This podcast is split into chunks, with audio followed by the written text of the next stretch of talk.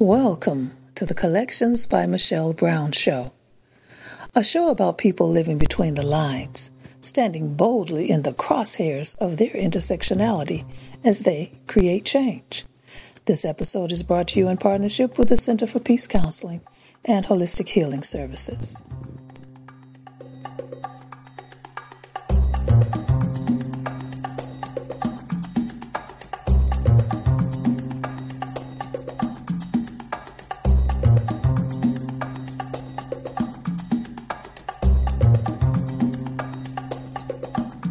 Welcome to Collections by Michelle Brown. I'm your host, Michelle Brown. Each week we'll be talking with people living between the lines, standing boldly in the crosshairs of their intersectionality, and creating change. Today I'm joined by Dr. Wilhelmina Perry. Dr. Perry grew up in Harlem with her parents, grandmother, and eight siblings. Her father was a deacon and union leader who sometimes held two jobs to support the family. Her mother also worked outside the home. Dr. Perry was raised in a Pentecostal church in a household filled with a strong sense of community, activism, and black pride. She attended Julia Richman High School in Manhattan and continued her education at Brooklyn College. She went on to earn a BA in social welfare and a master's degree in social work. Later, she earned a doctorate in human behavior and leadership. She met her life partner, civil rights activist Antonia Pantoja, while teaching at San Diego State University in California. Over the course of their 30 year relationship, they founded the Graduate School for Community Development in San Diego and were mainly involved with social work in low income countries in both the United States and Pantoja's native Puerto Rico. The pair relocated to Puerto Rico in the mid 1980s, returning to New York in the late 1990s. Following her partner's death, Dr. Perry found a purpose by returning to her church roots and joining the Maranatha LGBTQ initiative at Riverside Church in New York City. She co founded the Interfaith Task Force for LGBT Homeless Youth, and as vice president has worked with other churches to provide space for homeless LGBTQ young people. Dr. Perry is a co founder of the Circle of Life Celebration and Pride Memorial, co founder and member of a Black and Latino LGBT Coalition co-founder of LGBT Faith Leaders of African Descent. She's the author of several publications related to her professional social work and is a sought-after public speaker, panelist, and writing contributor. In 2014, Dr. Perry was honored with the Encore Purpose Prize Fellowship, one of the nation's largest and most popular prizes for people over the age of 60 fighting social inequality. She recently joined the advisory board of ZAMI Nobla, where she'll be concentrating on advocacy and policy development. Dr. Perry, welcome to Collections by Michelle Brown. How are you today? I'm very fine, and thank you so much for having me.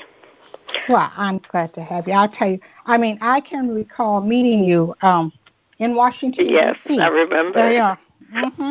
At a at a a meeting what the National Black Justice Coalition had, and you right. know, and I was just like, I I heard your story, I heard what you were doing, and I was like, wow, this is somebody I need to know.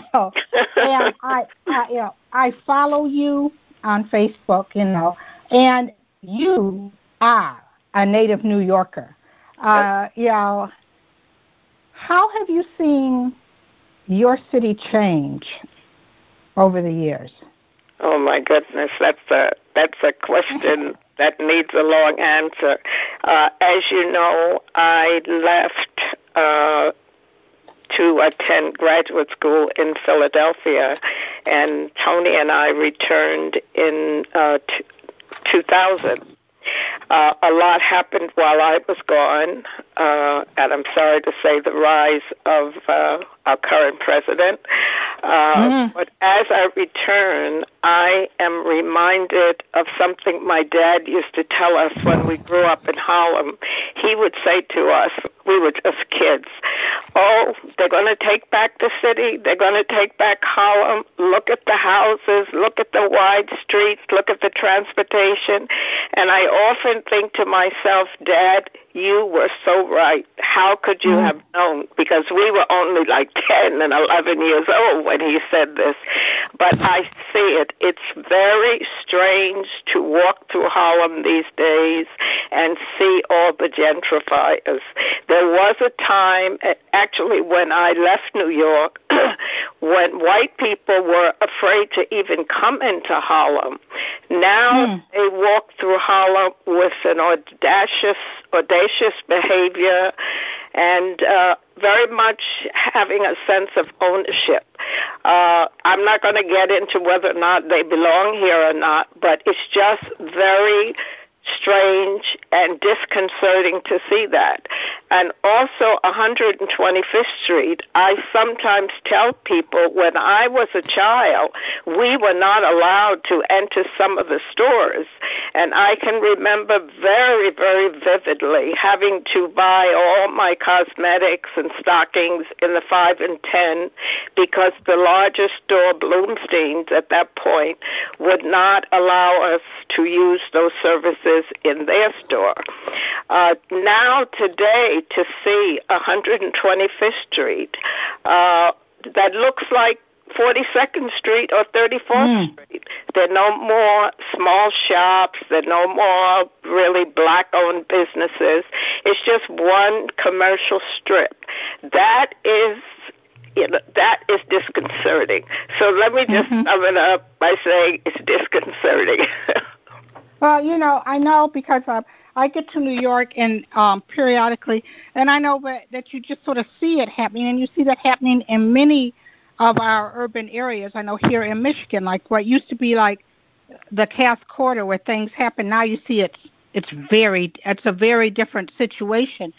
Right. You know, um, one of the things that I was gonna I've noticed about you, like, and I noticed about other people who are from New York. You talk about how you know your family, you got that sense of community and black pride from home and family, and that sort of stayed with you throughout your life. Like you never, you are, you have always been unapologetically black because that's how you were raised.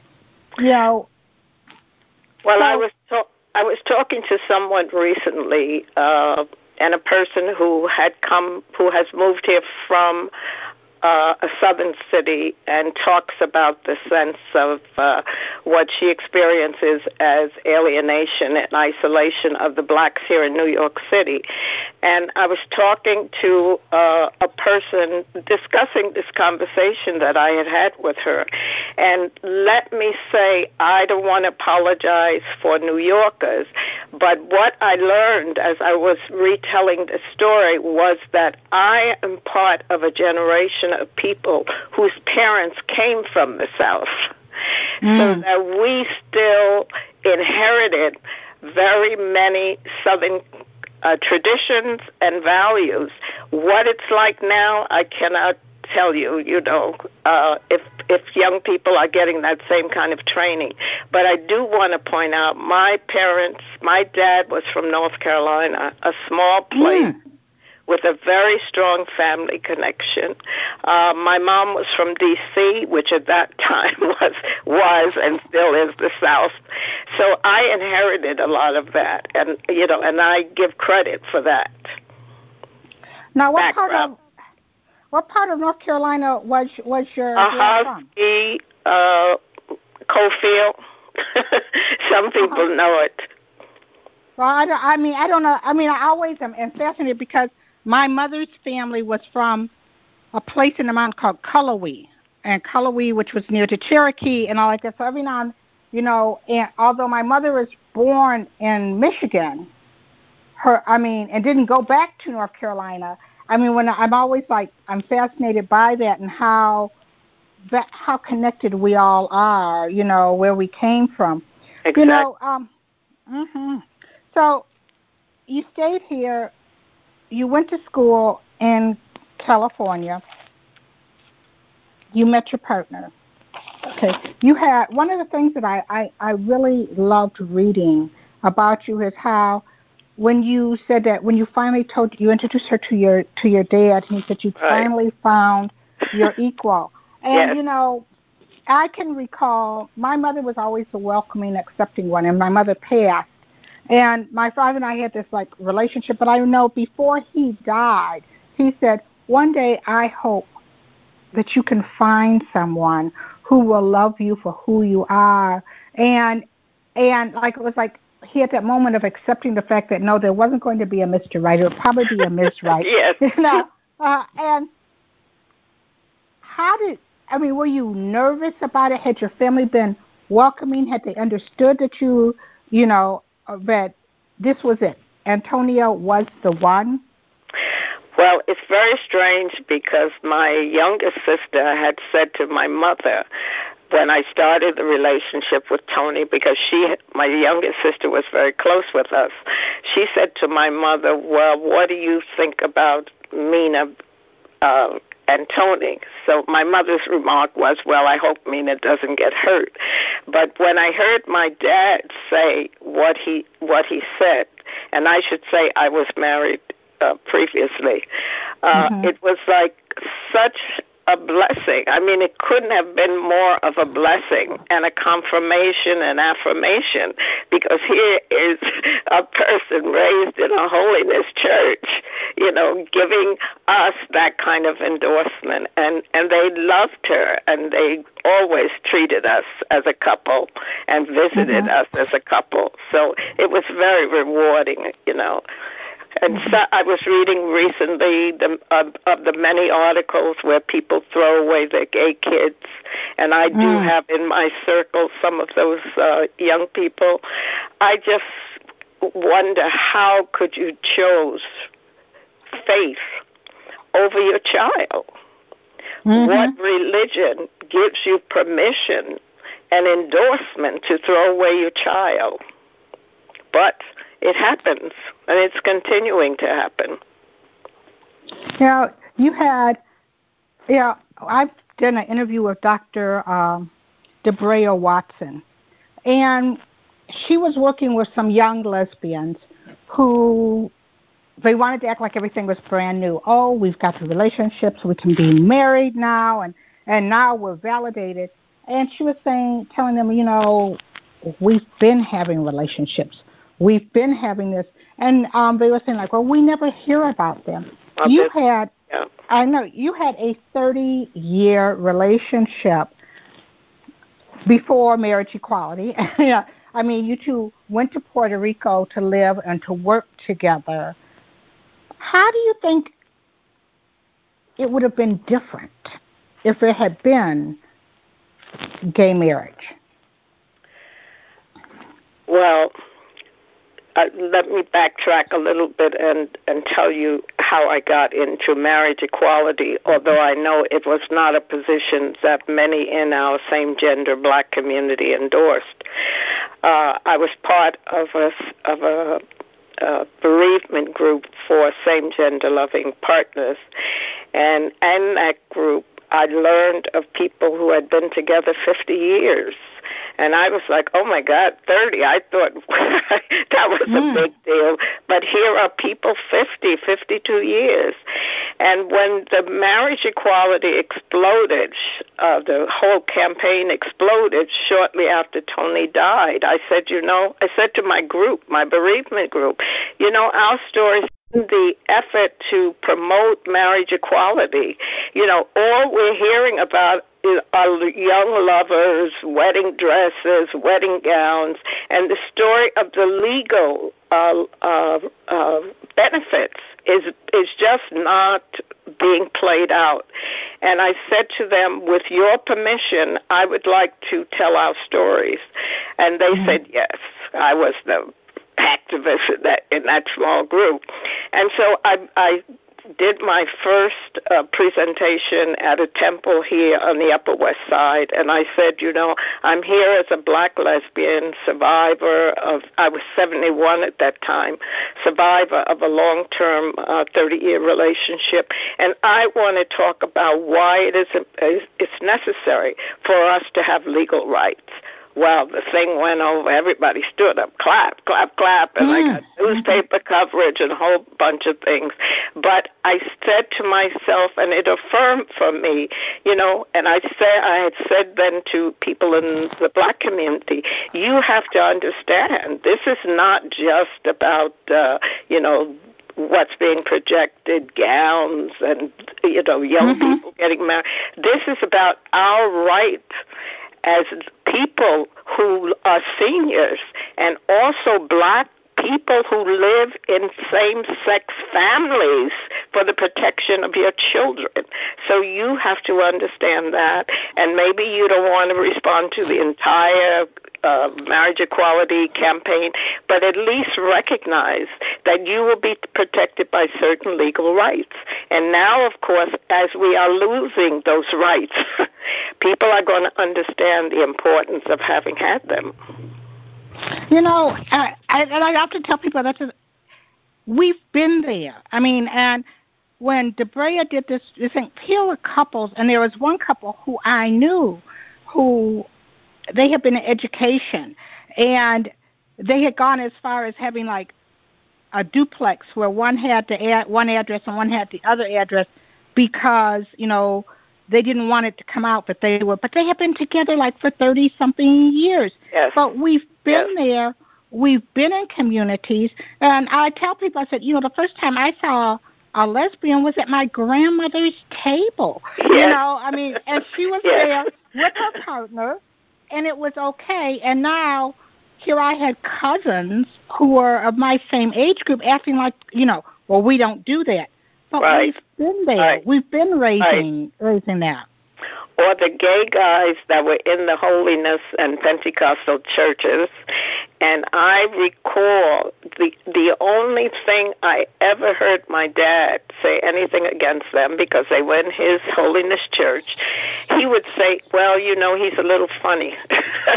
mm-hmm you know, which to us as kids was was not a harmful thing for someone to be funny. But mm-hmm. yes, we have to remind also our community, and that's one thing the organization LGBT Faith Leaders of African Descent has been about: educating and advocating for the rights and the inclusion of same-gender loving Black people in our communities. You know, we are there. We are your sisters, your brothers, your parents, your coworkers. You have to respond to us. You can't keep denying us rights, or you can't keep demonizing us. We are here. Mm-hmm. And you know, I think too, the, the other part that's important about hearing the stories like you and Tony, or the ones that, that Dr. Watson brought out, was like, it's there's a life beyond the dress and these big ceremonies. And what keeps you through those ups and downs, that's the real story. And I've met so many, in fact, I have uh, some friends who last year had the destination wedding, you know, the dress and everything.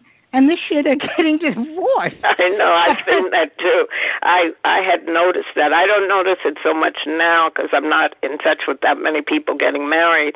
But shortly after marriage equality, yes, we knew several people, and they were getting divorced. And, you know, this I looked at and tried to understand why that might be happening. And yes, it's true that some people were not prepared for marriage. It was about the excitement of it. But I also believe that we stepped into roles that mm. were traditional roles and they did not fit our previous relationships. You know, like in my mm-hmm. relationship with Tony, I can't say this for every couple, but in ours, you know, there was like a crisscrossing of roles all the time and responsibilities. And someone would say, "Well, who's the guy and who's the who's the female and who's the male?" And some days it'd be one way, and the next day it'd be the uh, another way. So I think that once we got married and once we became public and even started having children and our ch- and our children interacted with the larger uh, society, we found ourselves. This is my theory. There's no empirical data. Uh, we more and more fell into traditional roles, mm-hmm. and therefore, in many ways, we were caught in the same kind of marriage problems that other people faced, and we were not prepared for it. I see now more and more there are they're not new, but I see a, an increase in groups and organizations that are giving couple, couples counseling for same gender loving people. And I think that that is very important because we have to define how we live together and how we have been able to defy roles in many cases in many uh, cases as same gender loving people and how we have to preserve much of that as we move into this heterosexual uh, form. Mm-hmm. You know, I think, uh, and I think too that has. I did a lot of work with marriage equality, although I tell people, you know, that wasn't my long term goal. You know, it was because oh, I want to have the dress. But I think that my disappointment in it was that after we got it, we didn't make it our own. We fell into these right. heteronormative roles. Exactly. And like you said, and it was just like, no, we have this opportunity to talk about relationships and to do and to do that. And no. if our kids are going to school, you know, we have the pressure mm-hmm. of the definitions of who is a parent and who is not. Are we strong enough? Are we prepared to to reject those notions? Or even if we make the decision we'll live them out in public, do we leave them in public and bring them home, or if we decide to live them out in public, what is the consequence? I used to think sometime, changing the subject a little bit, uh, okay when Tony and I went out together, uh, because we were, I have to say it, were not a couple that were publicly identified as gay. Mm-hmm. Uh, I identified us as gay in our later life, and then, of course, following her death. And I would think to myself, well, what is it costing our relationship if we are here? We're not denying who we are when we're out, but we are because our whole uh, social situation was, you know, with other lesbians.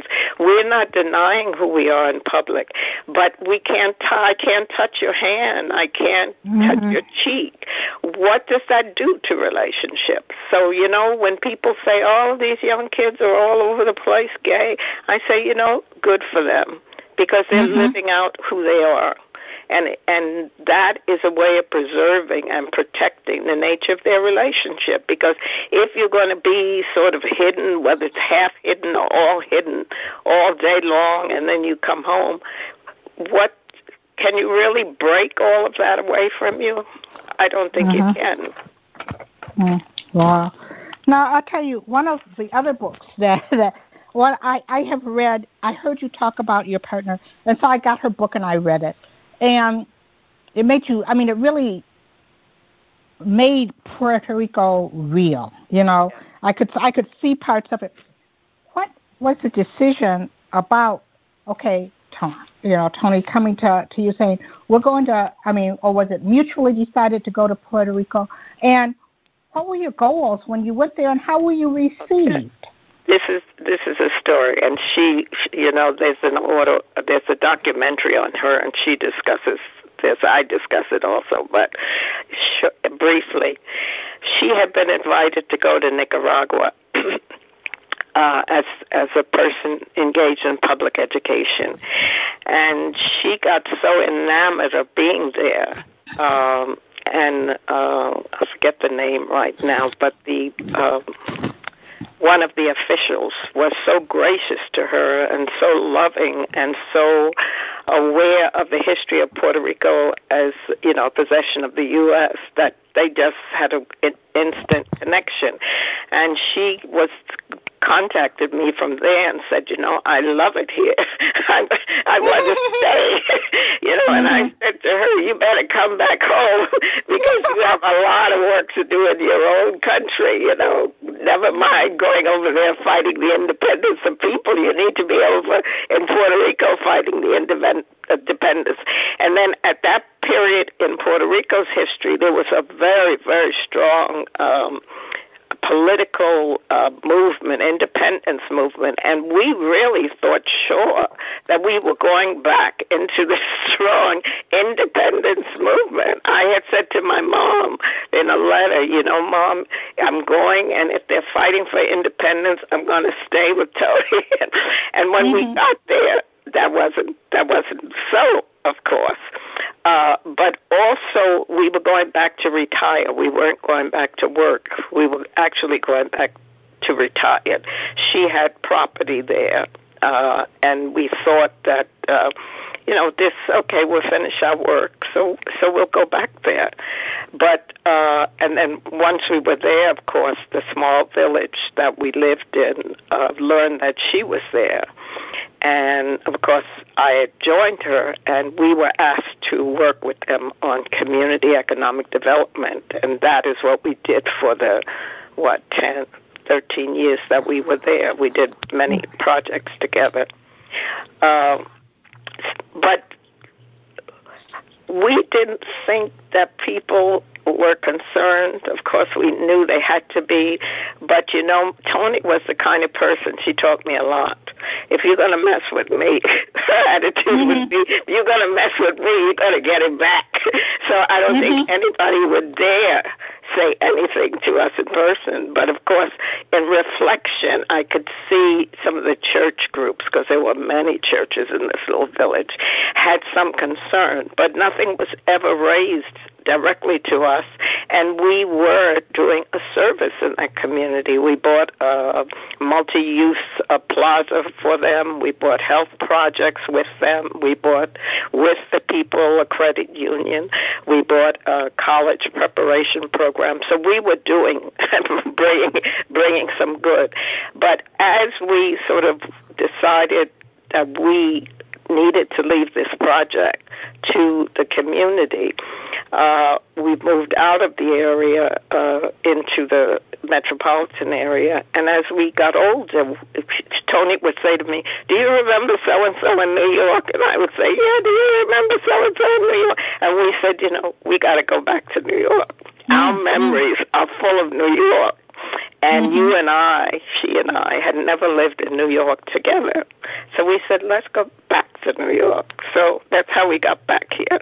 And we probably would have done it anyway because Puerto mm-hmm. Rico had some very serious problems with regard to same gender relationships. Mm-hmm. It's a family law that does not give protection to same gender couples. I don't know how they're resolving this now, but we made efforts to try to protect ourselves, but we found it was not possible. So that was a strong motivation to leave the, the you know, Puerto Rico to find security as we grew older together. Mm-hmm.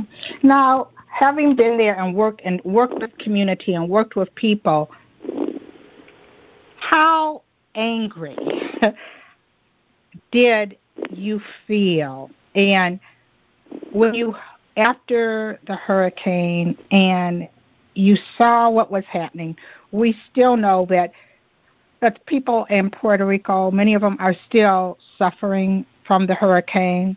Um, I have friends who are from Puerto Rico now who say well, in particular, I have one friend who's gay, and she said that she has people tell her, you know, under this whole immigration thing, you need to go back to where you came from. And she said, you know, I'm an American. How do you, what are your feelings about the status of Puerto Rico in this today's climate? Well, let me say, and Tony discusses this in her book, she had a great deal of ambivalence about uh, her country. She was a black Puerto Rican, identified as such. She was grew up poor. She was very much aware of the of the race and class consciousness there. Mm-hmm. So uh, I lived with her and the kind of uh, pain she experienced in in in being there, and she really addresses this in the last part of her book, uh, identifying herself finally as a Nuyorican rather than as a Puerto mm-hmm. Rican. That gave mm-hmm. her that got her some flack, but the identity she felt was as a as a New York Puerto Rican. You know, one of the reasons, and I have lived with and in a Puerto Rican community for years, even before I met Tony. Uh, one of the things that has allowed me to function and be effective is that I don't get into the politics of the island in any public way. Uh, I broke with that uh, because recently someone posted that uh, a bunch of uh, gentrifiers are buying a property in the island, Bitcoin people, and they mm-hmm. are planning to create a city within a city. And some of the prime land in Puerto Rico that was not touched. Uh, and they are thinking of an economy that's their private economy, uh, that's virtual money. And so I got on Facebook and said to all my Puerto Rican friends, you better do something about this. Don't let these people come in. Uh, but going back to a question you asked, when I look at what's happening now, I think of the stories that I heard from Tony and other people her age of the poverty and the devastation of the island before uh, the you know the governor uh, Munoz Marin came in and brought a kind of economic windfall to the people. There was great poverty, of course, not the kind of uh, massive destruction that exists now. But I'm reminded that the country, the nation, is going to have to start building once again. Mm-hmm. And my hope is that they can create an economy, you know, that can that can sustain them. They're already under bankruptcy uh, mm. situation. Uh, I I don't know. You know, I keep in mm-hmm. touch with my friends there, uh, and I do, you know, get postings and shares, uh, and and it and it pains me because you know I live there. I I know the people. Uh, not all the people, but I know, you know, the generosity and the help, self-help spirit of many of the people. But this is a, a devastating blow to uh, to rebuilding, and our president has been so disgraceful in his mm-hmm. uh, uh, reactions and statements about what is happening to them. Yeah, yeah. I mean, really, it has. Okay, we're going to take our first break here.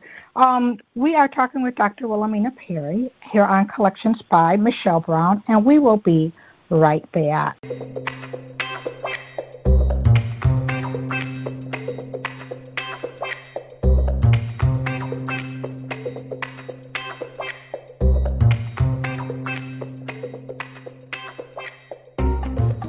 This episode of Collections by Michelle Brown is brought to you in partnership with the Center for Peace Counseling and Holistic Healing Services, bringing balance to your mind, body, and spirit.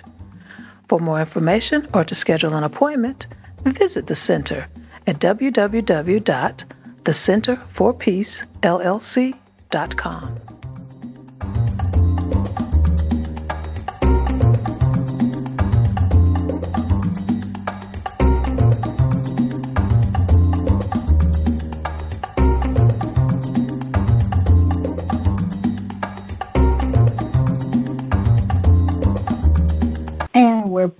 So you came back and you had some good years before you lost your partner. Two years. And yeah, and you know, and I can see that it's. I mean, I can imagine. I know, as you said that you you went into depression, but you found a purpose by returning to your church roots. You were saying that um, even though your father was Pentecostal, and and I I have to plead the fifth. I don't know that much about Pentecostal religion, but uh, but I do have, and I will admit, an internalized bias about black churches, and that they can be hard, particularly on queer people. But you found purpose by returning to your church roots, and you joined the Maranatha LGBTQ initiative at Riverside Church in New York City. what drew you to that? Well, remember that uh, Riverside is a very open and affirming uh, public publicly stated uh, congregation, and they had the first uh, non. Uh, let me see what it is. They had one of the first, oh yes, LGBT ministry in a non uh, LGBT church. So there was a long, long history of uh, LGBT acceptance and affirmation. Uh, I went into deep, deep uh, depression following her death and really questioned, you know, my purpose for for being here, and also uh, questioning whether or not I even wanted to be here. Mm-hmm. And I decided I had, I call it an epiphany. I won't, I don't have to go into it at this point, but I found myself in the position of asking, why am I here? And out of that came um, a voice, a knowledge, a message, you can name it. People will name it differently. Uh, saying to me, if you love this woman so much, you have to speak up. You have to affirm who you are. And so I decided that uh, if I was to survive, I had to have something to hold on to. And I remembered, you know, I grew up in a church. and while, yes, there's much negative, excuse me, in churches, for us, there was also a sense of community, a sense of belonging. excuse me. a sense of belonging that really supported our development and our growth. And I remember those good things. And I said, let me find a church where I can be out.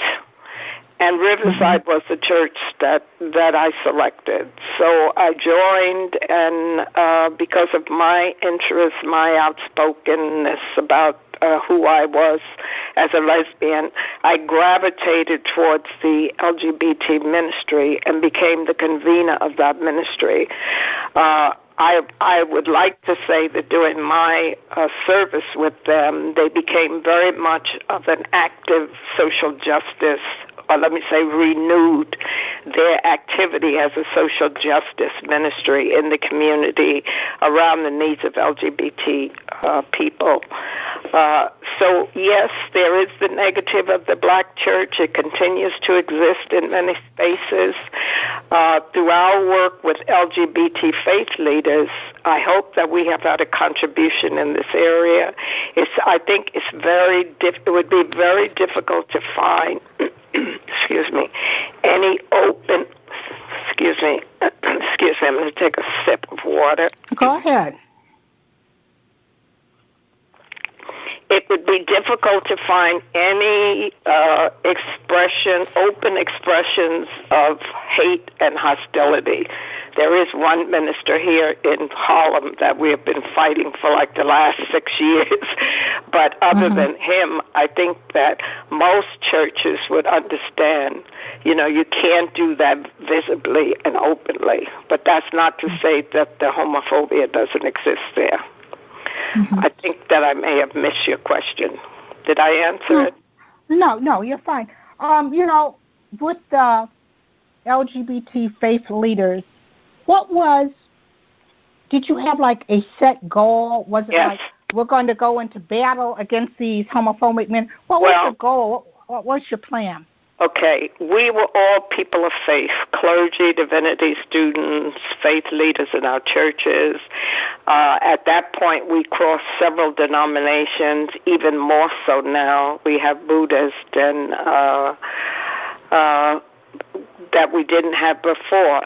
But we recognize that as people of faith, you know, it it was it might be difficult for us to frontally attack churches, and I think mm-hmm. we were all sensitive to the fact that we had been raised. You know, you don't go after other people's religion. So it was a line that we it was a situation that we had to deal with, and we dealt with it a lot, raising questions like, do we go and picket in front of that church, mm-hmm. or do we go to that church and hand out uh, uh, materials, or do we go into that church? And when they ask people to stand, we all stand in mass. Uh, so there were many, many questions like that. I think we decided to take a less uh, uh, confrontational approach and to concentrate on education, advocacy in the larger community where we knew those uh, congregants uh, lived.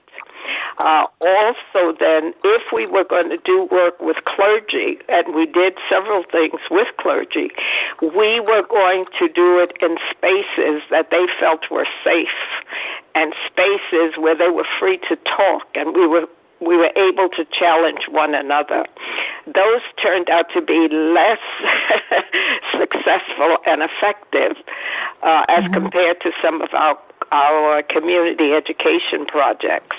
Uh, but yet we pushed ahead, and as a matter of fact, uh, I am doing a focus group on Saturday that will be followed by two groups of uh, working with uh, clergy uh, because we see more and more young same gender loving clergy coming out of the uh, divinity schools.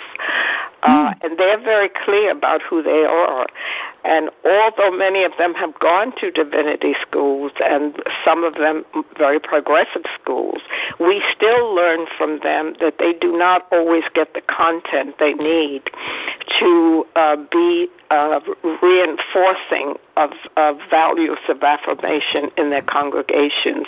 And in some cases, they're not even let in the churches that they may have grown up into if mm-hmm. they have declared themselves, you know, same gender loving.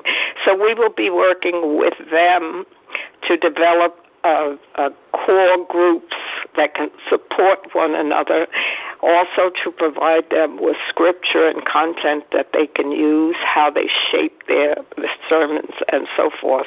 And hopefully, also in those groups, we will also get some clergy who want to, who have moved to the point of being more affirming, but don't know exactly how to do that. Because we see those also. Mm-hmm. You know, I had a friend who went to seminary, and it was basically, um, I want to say, it was she was Episcopalian, and when they assigned her to a parish, um, they were like, "Well, you know, we're okay with everything, but just never, don't say it. You know, yeah, you can live it, you can, but don't say." Uh huh. And then, um, and something came up that you know that she felt to not say anything. Yes we're hearing that. We're yeah, hearing that she, from people mm-hmm. in that denomination. Yes. Mm-hmm. And she ended up getting shipped here, there, and everywhere, and right. you know, I mean, which is sort of like it's almost like a don't ask, don't tell situation. Yes. Uh, so, how, do you work with school seminaries, divinity schools to sort of like Yes. Face that? Yes, uh, I think not last year, but the year before, myself and three of my members uh, designed a course for uh, for the Union Theological Divinity School uh, uh, school here in New York City, uh, teaching. Uh, let me see what was I can't remember the exact title. Teaching uh, black LGBT, teaching for black LGBT, something of that nature. But it mm-hmm. was a, co- a seminar, elective seminar, that got credit for it. Uh, and we taught it. And I taught it, uh, I'm a social worker with three clergy. And what we did was not only to provide some basic information about uh, the nature of the circumstances, needs, and demographics of black LGBT community, but also the second half of the course was designed to help people prepare scriptures and sermons uh, that, that would be useful to them as they attempted to uh, create more affirming spaces. And it was very, very successful. It went over very well, yes. So uh, you mentioned earlier that now you're starting to see. I mean, I have friends who are Muslim. I have friends who are Buddhist. Right. Okay, and you know, and, and again, you know, often we want to think, okay, well, either you're Christian or you know, it, it focuses all on Christian. How are we LGBT people of faith becoming inclusive of our brothers and sisters who are in these other faiths? Well, we do. Faith Leaders, uh, my, my organization has done, uh, this was our fifth year of our annual forum. And last year and the previous years, what we did was to focus on LGBT people in other other religions and and ways of practice, I will say, and we did that to try to show that we are in diverse uh, uh, faith situations. It's not just you know Pentecostal or Baptist as we think of as the prom, uh, you know primary religions of black people. We even found and located a woman who's a lesbian, black lesbian, who's now a rabbi. mm, you wow. know, so that was, and we wanted to not only present the various alternatives, but we wanted to say to to people how you practice your faith. There's tradition and there's custom and there's family background, but it's also choice here. And we did that because what we found is that increasingly same gender loving people, blacks, are moving to alternative ways of practicing. In fact, uh, myself and several clergy, I'm not a clergy person, but put in a proposal to the uh, for the Black Lesbian Conference that will be held here in New York. And one of the things that uh, one of the clergy person uh, said we must include is people moving to uh, African religions, other mm-hmm. types of religions that some people feel were our natural uh, original re- ways of worshiping. But we're seeing that phenomena also. We're also seeing things like alternative spaces for worship in people's homes, right? In mm-hmm. in, in non-traditional type church settings, in gyms, in centers, you know. So people are not necessarily losing their faith, as is reported by people in the majority community. They're searching for new forms to express spirituality. Now, some people might say, you know, that's not really legitimate, but we accept as black same gender loving people in the organization that and we see each year we do a forum that people give us feedback we are people of faith no, no matter that we are tortured sometimes and crucified in our mm-hmm. in our church homes, we still hang on to faith in some way. So, you know, our job is uh, in the forums also is to one give them tools and ways to fight back if they select to stay in those environments, and two, to help them understand you don't have to remain there if your soul, you know, is so tortured we don't proselytize. We consider what mm-hmm. we're doing educating, right, and opening options for people with people. Now, you know, one of the other things that I think that that that I was hearing that you do that's just so great is that, in part, sometimes working with other churches, you've provided space for homeless LGBTQ young people, which we know continues to be a problem. And although we we don't want to we hate to hear that parents are still putting their kids out because they're coming out as gay, as trans. It still happens. And I was working, talking to a young lady who was at the Ruth Ellis Center, which is here, and they deal with it. And one of the things that, that she was talking about was like that sense that she didn't belong anywhere. But then she had found a, a place that provided shelter for a young trans woman and it was at church. It wasn't like you're saying trying to convert her or anything, but it was taking care of her human needs. Right. And as it took care of her human needs, her spiritual needs also eventually started to open up and look for it at its home. How difficult, I mean, or, or was it difficult to go from talking about faith to like, but part of faith is that we need to be taking care of our young people. Well, as you know, uh, this is my ranting that, I go on to, uh, all, that I get into all the time. What is our role and responsibilities of pe- as people of faith? And and I'm not alone in that. There are many, many out there raising the same question and insisting that we live out our faith and our responsibility to other people and to especially those people who live on the margins. Um, you know, as I said, nothing we do uh, is uh, in terms of proselytizing people um, in fact, we have to say to ourselves all the time, you know, not, I think my members are very clear about this, but we still, every once in a while, say to ourselves, we're not proselytizing. This organization is not to bring people into your church, but it is, in fact, to educate and advocate in, in the larger community.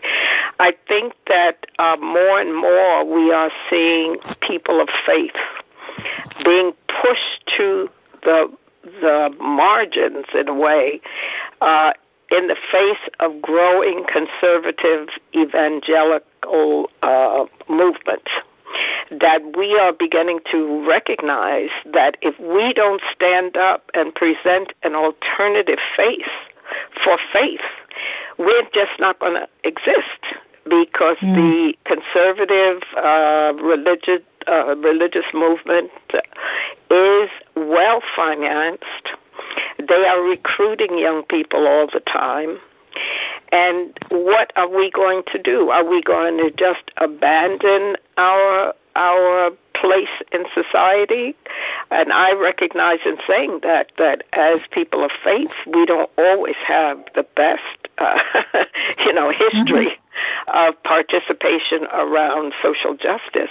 But I think now is the time, and you know, I speak about this all the time. Now is the time for us to step up to the plate and say, you know, not in our name, not in mm-hmm. the name of the God that we worship, not in the name of the uh, churches that we attend.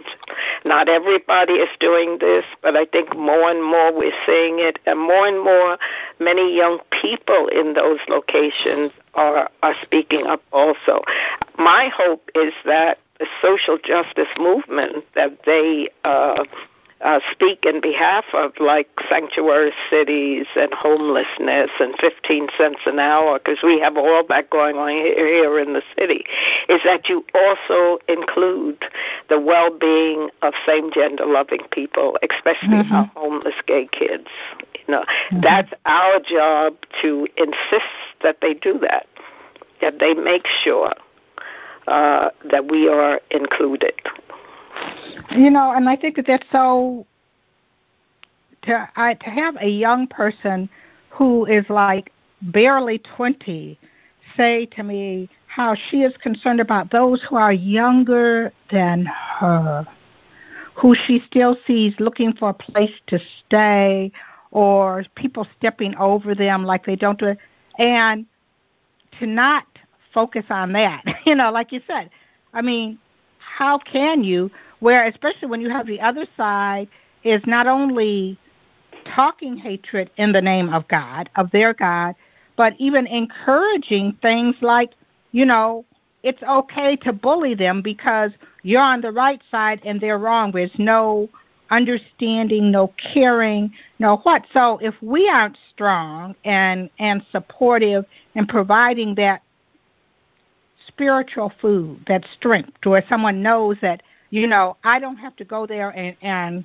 and go in for the full immersion baptism, but I can find someone who will hear me, who will support me, who will put an arm around me. Then, you know, we're going to lose that battle. Exactly. And you know, uh, people ask, are things getting better for LGBT people? And, you know, I say yes and no because as long as those few beds we have in shelters, and there are few beds in our city, uh, are, are having these long waiting lists, no, it's not getting better. And these mm-hmm. kids, you know, I fought ever since I've been involved since 2009 uh, and earlier with the whole situation of homeless gay kids. We don't always say these are black and Latino kids. These are black and Latino kids in the majority. Mm-hmm we did a program early on in which we uh, invited LGBT youth. Many of them, uh, some of them were homeless, not all. Uh, we taught them uh, how to do movie making with professional people doing that, and then we gave them cameras to do their stories. It was one of our most successful projects. Uh, we learned, and they learned. They learned that they had never seen adult, same gender loving people who were black mm-hmm. doing well off things, not in the agencies that serve them, not in their communities. And there was myself, there was another uh, member was a doctor, and then there was a woman who was a filmmaker. They were like, oh my goodness. My, and even to this day, we did that in maybe 2011. Even to this day, when we see any of those kids, they embrace us, they hug us. They, many of them mm-hmm. are doing well. Some of them call me their mother.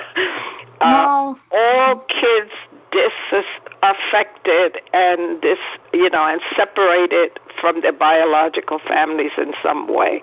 They had never seen, and as they told stories of their lives, they had to tell it to each other, and then we presented the videotapes with them in a public hearing. One of the things they told us is that, yeah, they knew so and so was homeless, or they knew such, but they had never heard other people tell us stories like their story. Mm-hmm and it empowered them so. Many of them went on to be advocates uh, in organizations and and different functions that they that they now carry, complete school and so forth. So you know, my my uh, sorrow is that just with a little bit of help, we're able to. Uh, plug into their strength and give them and help them find purpose and direction for their life. But too frequently we don't want to invest the time and the money in mm-hmm. doing this. So you know, it's uh, this is one of my really strong. you can hear it, hear the passion. I think. Uh, oh yeah.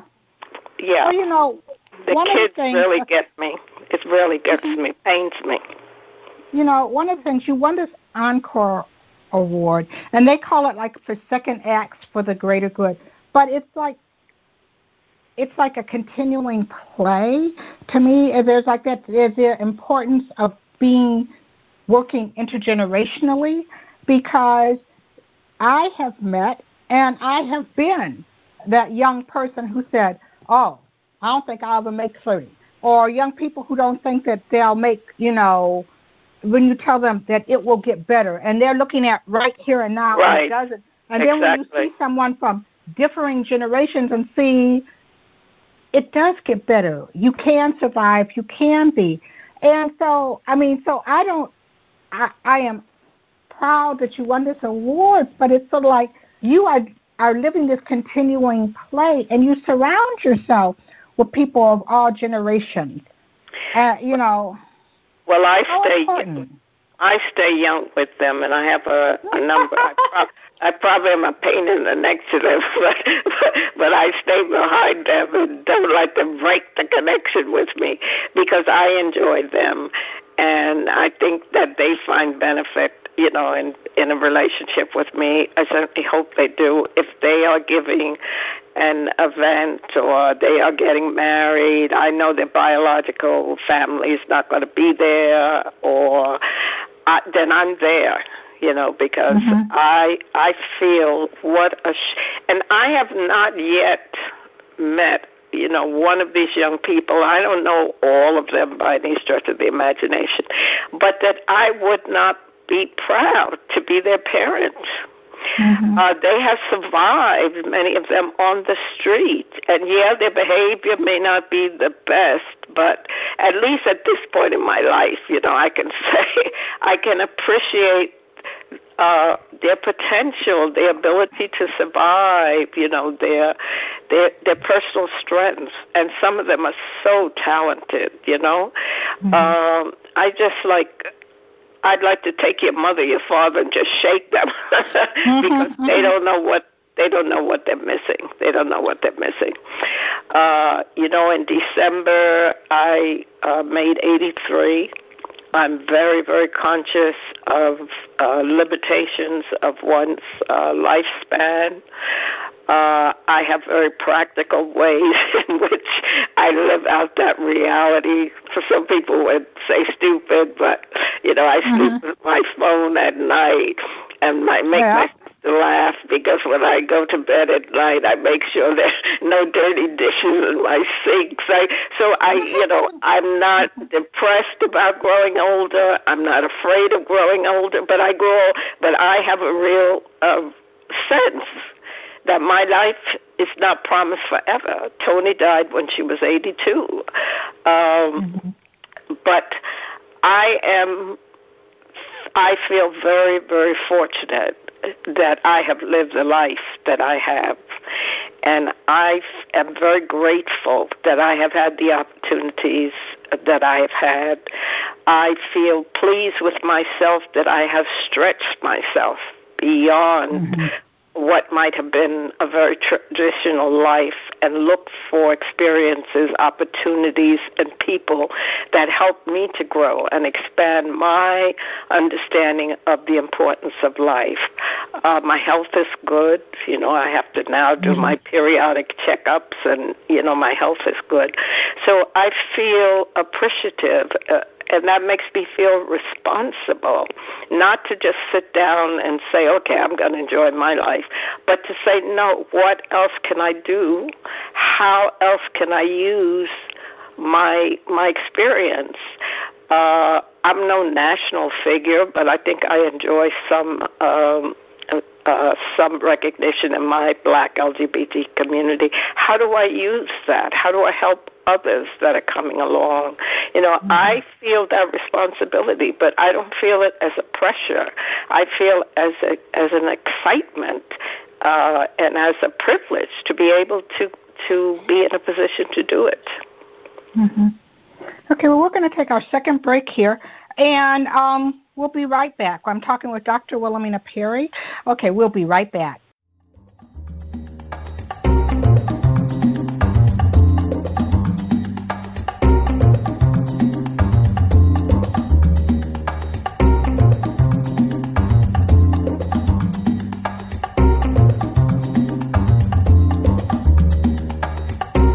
Collections by Michelle Brown airs every Thursday at 7 p.m.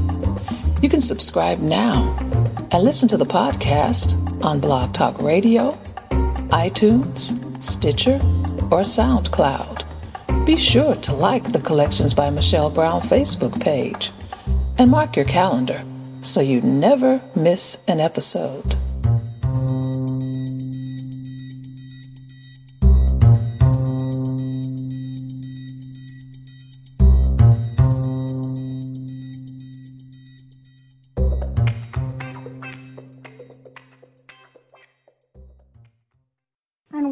With Dr. Wilhelmina Perry. You know, I listened to you talk, and um, I've done a lot of community work, and one of the things that um, one of our mentors talked about a lot was building a beloved community.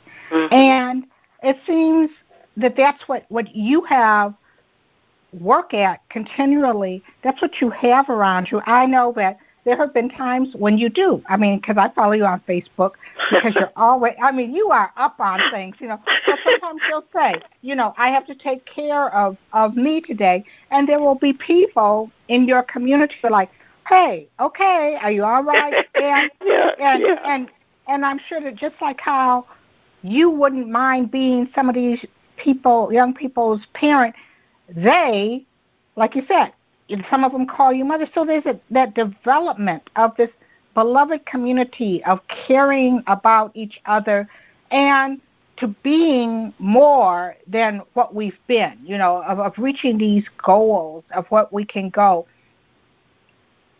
I've also noticed that you know it seems to be there's I've talked to a lot of people who are from New York, and there seems to be, be that sense of of community, of congregation, of caring about each other. What do you what do you think it is? You know that that in your group that makes you have this connectivity. Well, not everybody sees New Yorkers that way, first of all. but uh, I was going to say, for me, I think a lot of this does uh, come from the church background. Mm-hmm. Uh, when we grew up, my dad was a deacon and treasurer of his small church, and we were always Deacon Ward's daughters. That's my my maiden name. Mm-hmm. Uh, and there was such a sense that we belonged to to them. You know, we were eight kids, but here we were mm-hmm. uh, with a larger family because of this church congregation. So for me, I think it comes from that, and it also comes from this southern uh, background where people, blacks in these small towns, not even towns, like villages, uh, had to group themselves together and be resources for each other. Some were poor, some were better off, some were professional, some were not, but they had to join together in order to survive. So, you know, I feel in the group that I now function in and maybe it's because I weed out people who don't think like I do. I mean, I'm not gonna I'm not gonna rule that out, but I think that at least as I have returned to New York and function in this black LGBT community, I have been about assisting pl- placing the values that we work together. We we we help each other. Uh, you know, we are one community. When I left New York, you know, it was the '60s. It was the the the, uh, and I lived in Philadelphia through some the height of the black uh, uh, revolts, and uh, something of that was deep in me. You know, I remember things like uh, we had to fight United Way for our, for funds. We had to fight the art and cultural institutions to even be allowed to bring our artwork into those places. I mean, and and and there was this sense that we were a community. We belonged together. I was talking to someone the other day. You could see a black person any place. You know, you the two of you were the only black. You would probably go over and speak to the person, introduce yourself. I don't know that any of that goes on anymore. But we had this mm-hmm. deep sense that we were a community. I don't see it you know, mm. So much in the larger black community as I do in the in the LGBT community, and I'm very very pleased about about the ways in which we have come together. I'm not saying not in fights, but the way that we have come together and supported each other, and we have we still suffer the the uh, situations of not being as heavily funded and and some of those other problems, and so we are not all huge, huge, huge. Many of us are not huge at all, but we have come together. We have formed a coalition. Uh, we are struggling to uh, to be able to have our own uh, Harlem uh, Pride LGBT Center. So, so I see it, and I hope that that my presence has contributed to some of this because I remember a world where we as blacks really believed we were brothers and sisters mm-hmm. regardless of class regardless of color regardless of of uh, origin we believed it and we practiced it and it wasn't just in New York it was across this nation mm-hmm. right you remember mm-hmm. that also that mm-hmm. you know that is something I remember. Now, you know, it was funny. I was talking with. Do you ever find about having to like reel in your black card and sort of remind them? Because I was talking to um, a group of black women, and they were sort of saying like, well, you know, well, black gay. Well, you're sort of like the left behind blacks, where we're accomplishing this and we're doing this and that. And, you know, because we were talking about resources and they were really putting it in the terms of dollars and cents and this and that. And I was talking about resources, not only dollars and cents, but relying on each other and all like that. And they're right. like, well, we had to do that. we used to have to do that, but we don't have to. I'm going, wait a minute, excuse me, we're black too, you know. But it was so like we were like the left behind ones. Do you ever still find that even with faith of, of like sort of saying, wait, let me remind you that we are black too? Uh, not in a crowd I circle it. no, and you know, with mm-hmm. regard to the one of the things that has impressed me, you know, here in New York we have several uh, groupings of of black inclusive churches. Uh, they mm-hmm. don't call themselves gay anymore as much as inclusive because many non-gay people have been attracted to the con- the congregations because of the liberation theology and so, but I am impressed with the degree to which I see education, formal education going on in these congregations. I I am truly impressed.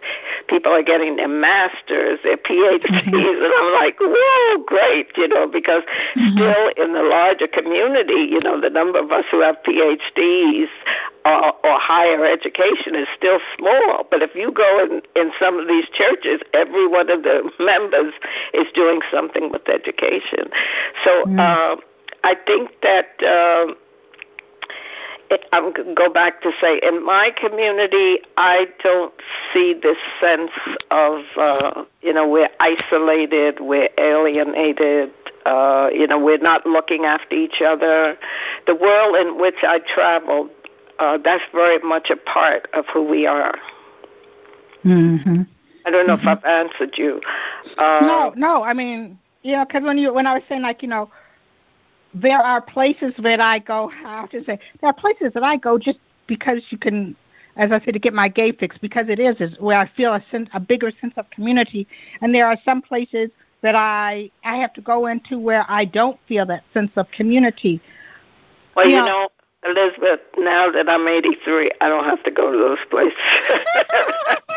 and over the years, less and less do I go to those places. I just mm-hmm. don't I don't go mm-hmm. because I ex- have experienced them the way you do. I mean, PhD and all, and titles and experience. I have experienced them the way you experience them, and I don't have a need to be there. You know, many mm-hmm. people don't have the luxury I have. You have to be there for many different reasons: professional, your profession, income, mm-hmm. your, you know. I understand that, but I don't have to do that, and I and I won't do it. Well, I'll tell you, I, I live for that, and you know, and I'm going to start to think about that about about really like, do I need to be here, or you know, I mean, I'm going to really think about that. So you recently joined the advisory board of Zami Nobla. Yes. You could tell us what that is, and you're going to be concentrating on advocacy and policy development. So, first, what is Zami Nobla? Okay, uh, I was very I was very pleased that they had invited me. Mary Anne Adams, who is the director and also a founder, she may be a co-founder of the organization, invited me, and I was looking for what next to do, and I was very excited. I just have one sentence I prepared for this, and uh, I'm going to just read it for you. It's from them uh, Zami Nobla National Association of Black Lesbians on Aging is a national organization of black lesbians based in Atlanta, Georgia. Zami Nobla's mission is to promote positive aging through a social justice framework. They support support black lesbians 40 and older through education, social networking, academic scholarships, training, advocacy, public policy, research, and needs-based community programming. Uh, I have been in conversations uh, with the director, uh, Mary Anne Adams, and I presented to them um, my ideas on how they could make use of the national. They're based in Atlanta, but they have a national mm-hmm. social media network, and they have been uh, trying. They have been identifying. I'm not saying trying. They have actually been identifying where their members, as people join the network, they become members, where their members are located, and the anticipation is there will be clusters in certain areas. Uh, but what they want to do is really look at the clustering. And I've suggested to them that we might be able to use work with people in those uh, in those cluster uh, geographic areas to develop programs that will assist them in advocating in their local geographic or political districts, also of documenting their life stories, their their and their needs, and then using those, uh, jumping off from that to really engage in public policy. They are the only uh, black, exclusively black uh, organization serving uh, LGBT seniors. There are other uh, mm. groups doing that, but they are the only black. They've already uh, engaged in research. Uh, Mary Anne Adams is a social worker social work educator and a public health educator. So they've already gathered some information. And to me, it's very important what they have done because uh, there is still very little information on the situation of black lesbians or black mm. LGBT people. Uh, I participated in several activities where there is substantial research on what is happening to seniors. There's no question about that. And also on lesbians uh, on LGBT people, but the participation of uh, people of color in those studies is still extremely limited. Now, it may be, and I think it is, that many of the circumstances, and I've done a, done panels and speaking on this, that many of the circumstances are similar to the larger majority population. But I also know and and feel, and we should empirically, empirically uh, research it, uh, to what extent our needs may be different and are more complicated or more shaped by our by a particular uh, social and political uh, situations. So I'm excited it gives me an opportunity to combine my interest in seniors, my advocacy and social policy interest. And I have been saying the next thing I'm going to do is work with seniors. I want to organize seniors.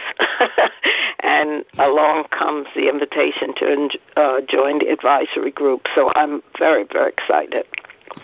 Well, I'll tell you, I've got I've got my AARP card, okay? and and you know, and as each year goes by, you have times when you do start to, you know, you think about like I heard you when you said how about the phone?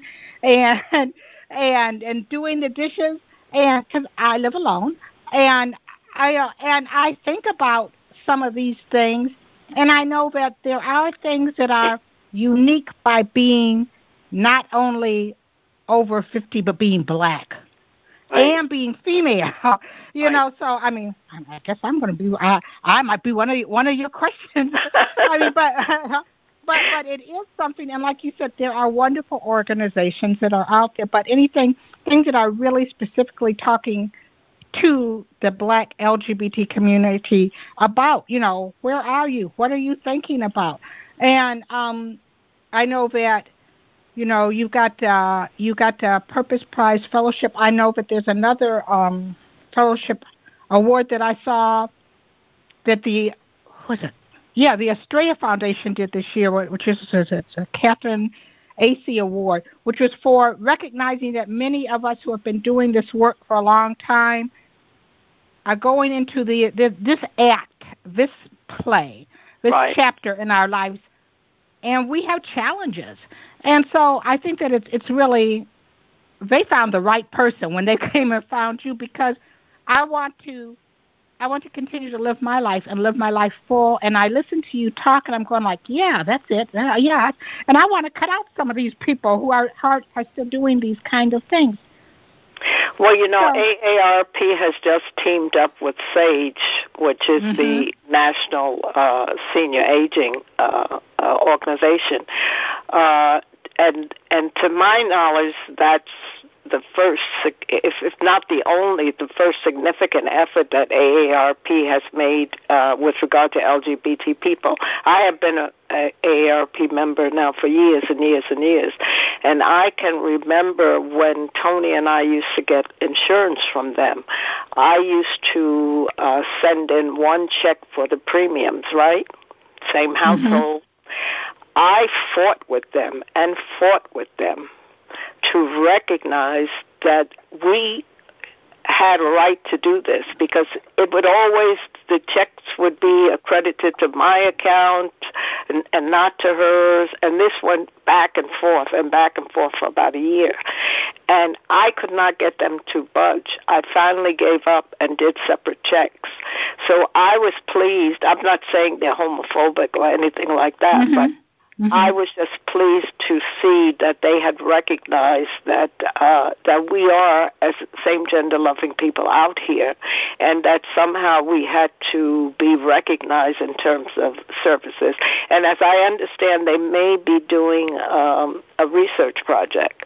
But you know, mm-hmm. I know also that many of our people will not participate in some of these research studies. So uh, you know, yes, other other organizations do it, but I still think that there is a distinct and a different need that we must uh, perform for members of our community. Mm-hmm.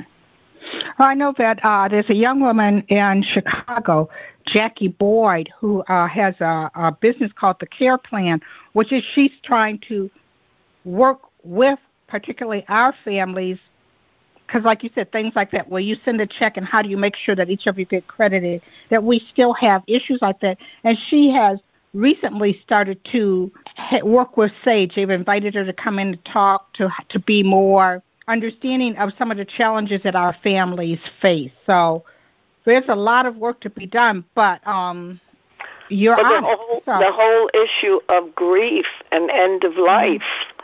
Mm-hmm. Uh, you know, where is the materials uh, that specifically addresses our communities? You know, we mm-hmm. are we can be fundamentally our age group, uh, a group based in some faiths. When and how does that get filtered into materials on grief? I have done some grief. Uh, uh, articles, I must say, when I send them to a large uh, uh, magazines or outlets, they don't get published. But uh, mm-hmm. I still think that whole area of of of addressing end of life, of addressing how we uh, dispose of the body, finally, mm. how mm-hmm. we prepare and part- have our families participate with us in end of life decisions. You know, that's a big thing. I recently had a senior person tell me, "Oh, I'm not going to tell my family I have these bank accounts. What do you think? What do you think's going to happen to the bank account when you die, my dear?" Mhm. I mean, mm-hmm things like that, simple kinds of things that people need, I think, supportive, affirming environments to be able to, to speak about. You know, mm-hmm. I think we have to be doing this in our community. I'm going to be one hell of a senior. I, I know you are. Well, uh, Dr. Perry, I want to thank you for being with me today and for, thank I mean, you for all that you do. Um, I expect. Yeah, I know you said that you might be in this this way in Michigan. I'm yes, I am definitely. Gonna, as my grandmother used to say, God willing, I will definitely be there summer. okay. Well, again, I want to thank you. It seems like the time has gone by too quickly. I, I look forward to talking to you again in the future. Thank you so much for having me. Okay. I wish you continued joy and happiness in your life. Thank and, you so much. And hanging out with them young people. Thank you so much, and thank you so much for thinking of uh, having me in this interview. I enjoyed it. I want to thank today's guest on Collections by Michelle Brown, Dr. Wilhelmina Perry. She's an activist, trailblazer, and living testimony that age truly ain't nothing but a number. You can listen to this or past episodes of the show on SoundCloud, iTunes, Stitcher, or Blog Talk Radio. Be sure and like the Collections by Michelle Brown Facebook page and let us know if you have a suggestion for a guest or topic for a future show. Join us next week when I'll introduce you to another amazing individual living between the lines, standing boldly in the crosshairs of their intersectionality, and creating change. Right here on Collections by Michelle Brown. Thank you for listening.